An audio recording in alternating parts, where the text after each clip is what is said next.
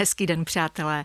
Těší mě, že posloucháte zase naplno s Věrou Hotařovou a taky mám radost, že mé pozvání k rozhovoru přijala paní Lenka Čoukálková z Vizovic, lékařka, s kterou jste se možná mohli setkat v dětském oddělení krajské nemocnice Tomáše Bati ve Zlíně, kde pracuje už skoro pět desítek let.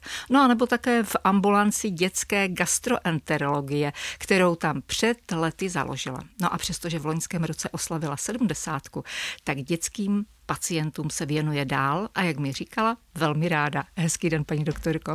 Dobrý den, cítím se poctěna pozváním, děkuji. No tak to je pocit dobrý na obou stranách. Já jsem ráda, že jste to pozvání přijala. Vy máte za sebou velice dlouhou a bohatou praxi v nemocnici. Napsala jste taky publikaci o historii dětského oddělení Zlínské nemocnice. Pokud byste měla vy sama za sebe napsat knihu o vašem působení v nemocnici, byla by jiná? O čem by byla? Byla by trošku jiná, protože eh, já jsem si nevedla žádné poznámky a paměť mám chatnou. Mám spíš takovou empatickou nebo psychologickou paměť. Bylo by to víc o zážitcích, prchavých chvílích, láskách, zklamáních a možná i nějakých menších úspěších. Mhm, já myslím, že těch úspěchů bylo hodně a velkých, ale když už jsem se zmínila o té knize, o historii dětského oddělení, o čem vlastně je? Co jste tam zaznamenala? Tak eh, tu knihu jsem nepsala já sama, to je to kolektivní dílo eh, lékařů, kteří tím oddělením procházeli a opravdu se nám podařilo eh, tam získat i primářek a lékaře, kteří v podstatě to oddělení budovali ještě velmi v začátcích. Eh, můj vklad do tohoto díla je takový technický. Já jsem to dávala dohromady a hlavně jsem kolegy přemlouvala a prosila, aby ty příspěvky napsali. Nebyla jsem moc populární, ale většinou mi vyhověli. Hmm. A vlastně vy jste tomu dala tu konečnou fázi, eh, tu konečnou úpravu, korektury a všechno to jste dělala sama. Potom ano, už? ale velmi mi pomohla firma, která to tiskla, byla s ní výborná spolupráce, takže za to jsem byla ráda. Hmm. Když jsem se zmiňovala o tom, jak dlouho pracujete na dětském oddělení v nemocnici tady ve Zlíně, tak možná se může stát, že se k vám hlásí někteří bývalí dětští pacienti?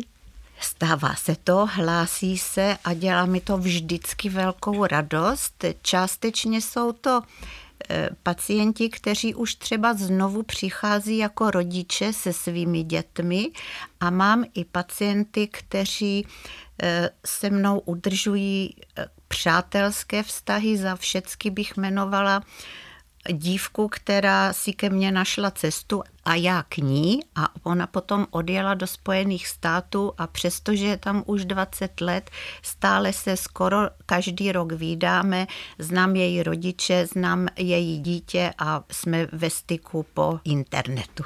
Takže už se zrodilo takové virtuální přátelství. přátelství. Hmm, to musí být hodně příjemné. Vy jste říkala, že teď už pracujete jenom pro radost. To jenom je tam možná nevhodné, tady ta vsuvka, ale že pracujete pro radost a pro potěchu. Je ta radost z té současné práce jiná, než jak jste ji prožívala dříve, když jste pracovala naplno? Je to úplně jiný pocit. Já bych to přirovnala k pocitu, jako když jdete na slavnost. Až Já mám tak. opravdu mm-hmm. až takový pocit, že tam jdu strašně ráda a že mě nikdo nevytočí. to opravdu.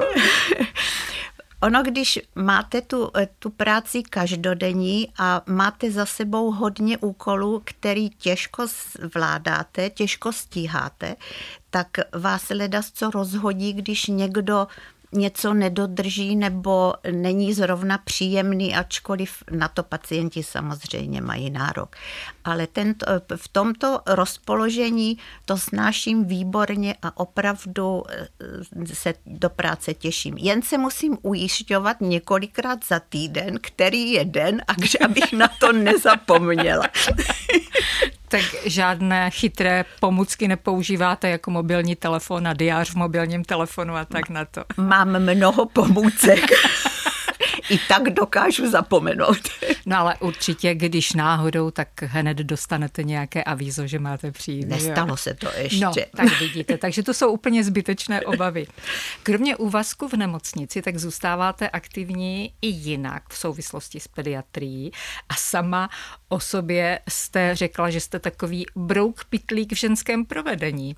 V čem ještě se angažujete? Ten brouk pitlík se vztahoval hlavně k různým eh, metodám a k různým funkcím související s mou prací ale eh, také se dá říct, že můj velký zájem leží od jak živá v České lékařské komoře ve stavovské organizaci, která sice hm, asi na, na venek není příliš populární, možná není populární ani mezi lékaři, ale já mám pocit, že takováto organizace je velmi důležitá a práce v ní mě velmi baví a naplňuje. Paní doktorko, vy působíte takovým uklidňujícím a pozitivním dojmem, že bych chtěla být vaší dětskou pacientkou. Já jsem by, eh, platila za velmi přísnou lékařku. Tomu nevěřím. Tomu ne... Tak přísná jste do jisté míry musela být, protože pokud jste chtěla, aby dětský pacient se léčil tak, jak se léčit měl, tak musel dodržovat vaše pokyny. No, musel, no. Někdy je to opravdu těžký pro hmm. ty děti a pro jejich rodiče taky samozřejmě. Lenka Ťoukálková, pediatrička dětského oddělení nemocnice ve Zlíně, je hostem naplno s Věrou Hotařovou. Paní doktorka desítky let pracuje v krajské nemocnici Tomáše Bati ve Zlíně, založila tam gastroenterologickou ambulanci, v níž má stále malý úvazek.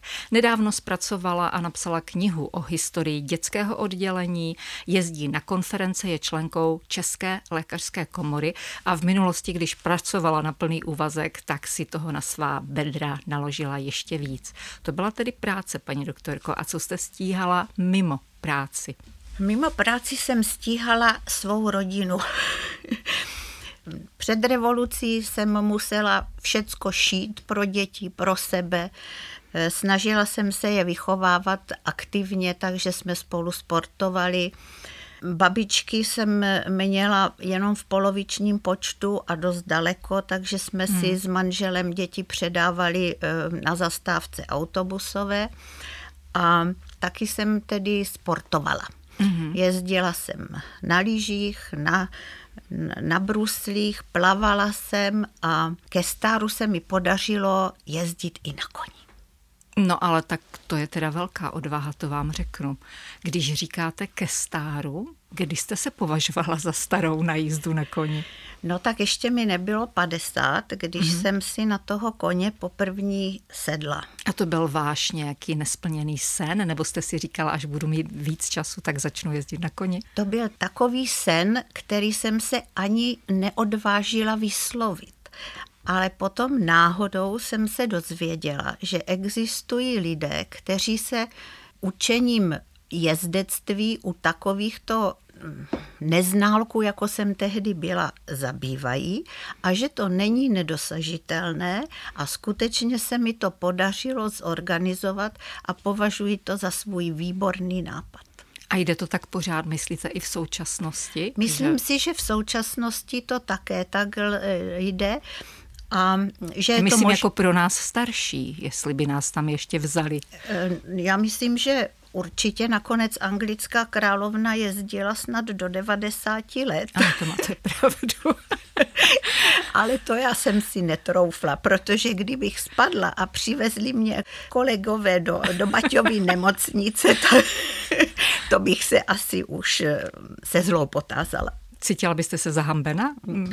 Cítila bych se nezodpovědná. Aha, mhm. tak na to jsem nemyslela, protože já to nepovažuji za nezodpovědnost. Pokud jste byla sportovně zdatná, sportovala jste, tak proč to nevyzkoušet i na koníčkovi? Mezi koňáky se říká, kdo nejezdí, ten nepadá, kdo jezdí, ten padá. No tak, Ale no. mezi lékaři toto není známo.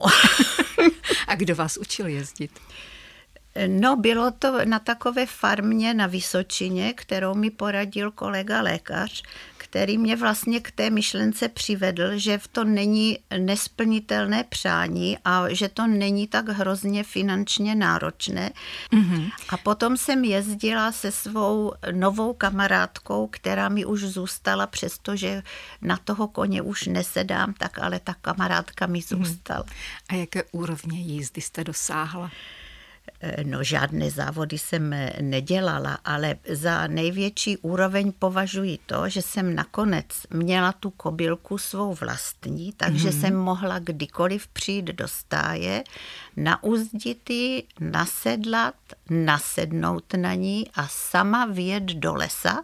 Ovšem vyžadovalo to spolupráci kobylky a to byla ta nejtěžší věc. Kobylce se nelíbilo, že má vyjet ze stáje. Kobylka ráda chodila s kamarádkama nebo s kamarádama a když měla jít sama, mě za kamarádku nepovažovala. A nikdo jiný, kdo by jel na jiné kobylce s vámi vedle, tak se nenašel. Z rodiny se k vám nikdo nepřipojil? Z rodiny nikdo. Ve stáji občas byli sparring partneři, partnerky, kteří byli ochotní se mnou jet, ale nebylo to vždycky a já taky jsem neměla čas vždycky, takže ta koordinace někdy vázla. Mm. A ověřila jste si při těch jízdách, že skutečně platí, že nejkrásnější pohled na svět je z koňského hřbetu? Nádherný. Víte, louka posetá diamanty sněhovými nebo pampeliškami zářící nebo vlnící se jako hladina vodní, tím, že ta tráva se ve větru komíhá, a když vyjedete na Vizovský vrchy a vidíte to okolí, buď to ozářené večerním sluncem, nebo někdy v mlze, někdy i mžilo, pořád je to krásný, nádherný. Vy o tom umíte tak krásně povídat, že kdybych se nebála, tak bych možná ještě šla něco takového vyzkoušet. Přála bych vám to. Naznačila jste, že už nejezdíte. Jak dlouho jste jezdila? Proč jste toho nechala? Jezdila jsem víc než 15 let a nechala jsem toho proto, že mě zradilo zdraví. Nešlo mm-hmm. to mhm. už, takže mm-hmm. koníka jsem věnovala a už na to jenom takto barvitě vzpomínám. No ale to jsou krásné vzpomínky, máte mm-hmm. i mhm. nějaké fotografie. Mám fotografie. No tak to, když si uděláte album nebo nějakou knihu, tak to musí být krásné, když si tak někdy sednete a díváte se, prohlížíte si album nebo tu fotoknihu a vzpomínáte? Ta kamarádka, kterou jsem jmenovala, ta vlastní koně má ho za chalupou, takže v kontaktu s těmi zážitky z koňského hřbetu jsem stále. Mm takže aspoň pohladit a taky konička. V naplno s Věrou Hotařovou si dnes povídám s dětskou lékařkou, zakladatelkou dětské gastroenterologie na Zlínsku a v krajské nemocnici Tomáše Bati ve Zlíně, Lenkou Ťoukálkovou z Vizovic. Dětským pacientům se věnuje v nemocnici do dneška. No a kdyby ji nezradilo zdraví, tak by možná pořád jezdila i na tom koníčkovi a sportovala dál, tak jak byla zvyklá. Bylo by to tak, paní doktorko? Určitě. Tak jsem to měla naplánované. Jako profesionálka jsem věděla, že se o zdraví musí starat každý a myslím si, že jsem se snažila se o své zdraví starat. Eh, kontrolovala jsem si vysoký krevní tlak, sportovala jsem, neměla jsem cukrovku a nemám nadváhu, mám normální váhu. A přesto i přes tady tuhletu péči se mi přihodilo něco, co jsem nečekala. Onemocněla jsem. A jak vidím, tak to berete s takovým nadhledem a s humorem, protože co jiného člověku zbývá.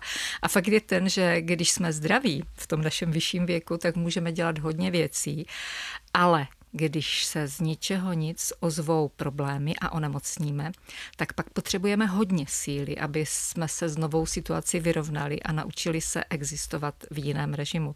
No a často potřebujeme i podporu okolí nebo nějaký vzor nebo inspiraci, abychom dokázali a žili zase naplno, i když s určitým omezením. Jak jste vy se s tou novou situací zžívala? Těžko. Teď už to tak nepůsobí, že to bylo těžko. Nakonec si řeknete, že se nedá nic dělat a jedeme dál v omezeném režimu.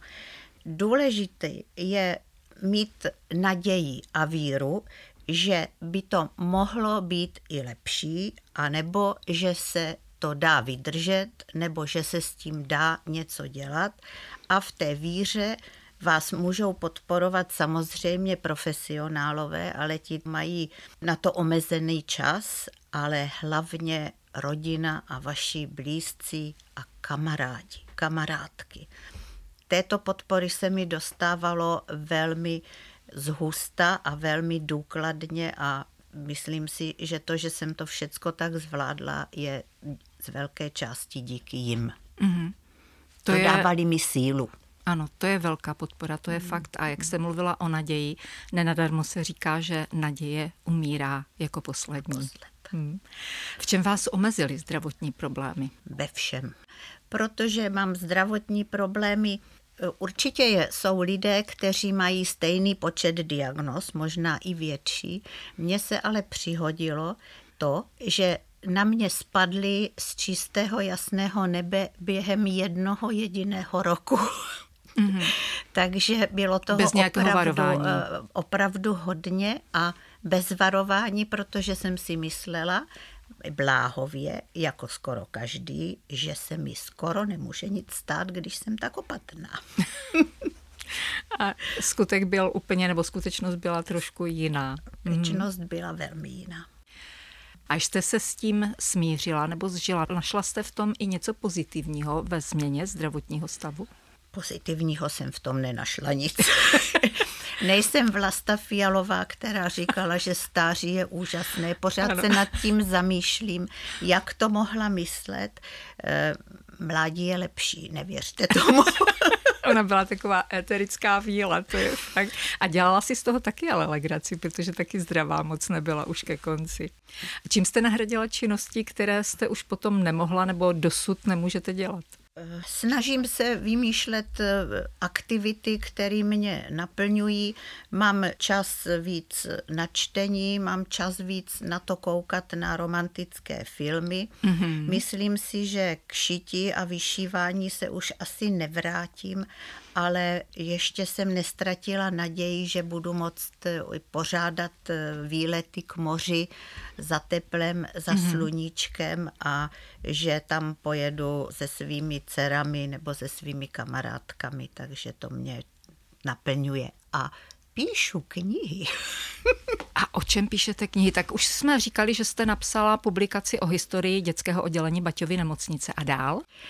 Dala jsem si říct pod vlivem své kamarádky, která si stěžovala, že z mládí neměla trpělivost poslouchat svý rodiče, kteří ledas co zažili a nabádala mě, abych eh, to napsala a sepsala pro generace budoucí a tak takového něco tvořím a mám z toho docela radost a představuju si, že to bude takový otevřená kniha, do které ty budoucí generace budou něco přidávat. Takový deník. E, takový kronika rodin. A nebo, ano, I když je, ano, prav, právě musím říct, že moje dcery vnoučata e, mi nedali a asi ani nedají, ale mám neteře, tak v ty můžu vkládat naději. A to je ale hezká činnost, kterou vyplňujete volný čas, kromě teda těch romantických filmů, to sledování. Ale to také uklidní, že? Tak mě určitě. já, já si občas taky nějaký takový filmiček pustím. Říká se vždycky, když má člověk nějaké problémy, usmívejte se, radujte se z každé maličkosti, a to jsou často doporučované rady, kterými já věřím, že se taky řídíte, protože vy se usmíváte neustále, není na vás absolutně vidět, že máte nějaké problémy, možná doma, když vás nikdo nevidí, tak člověk si musí někdy zasténat, že ho bolí to nebo ono. Co vám ještě pomáhá, kromě úsměvu a kromě toho, že se radujete? Vědomí, že láska hory přenáší, a pro sebe jsem si našla takové úslovy, ale abyste to dobře pochopili. Já si vždycky řeknu, tuto činnost budu dělat hned v příštím životě. A ten příští život ale může být třeba i to, když odložíte berly a začnete chodit zase na vycházky s trekovými holemi nebo s trekkingovými holemi. Když už tak plánujete, už víte, kam bude směřovat vaše první vycházka? Vím, protože už jsem to po některých operacích eh, nacvičila. Ve Vizovicích je údolí říčky Bratřejovky, kolem něj je taková cesta, nejdřív chodník, pak cesta, pak pěšinka a tam já chodím eh, na ty procházky rekonvalescenční, protože v létě tam je stín, na jaře a na podzim tam svítí sluníčko a po celý rok tam šumí voda. Já jsem ve znamení ryb, takže ta voda to mi dělá dobře. To věřím.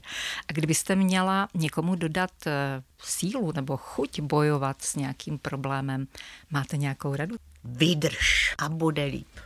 Říká paní doktorka Lenka Ťoukálková z Vizovic, která byla hostem dnešního naplno s Věrou Hotařovou. Moc vám děkuju.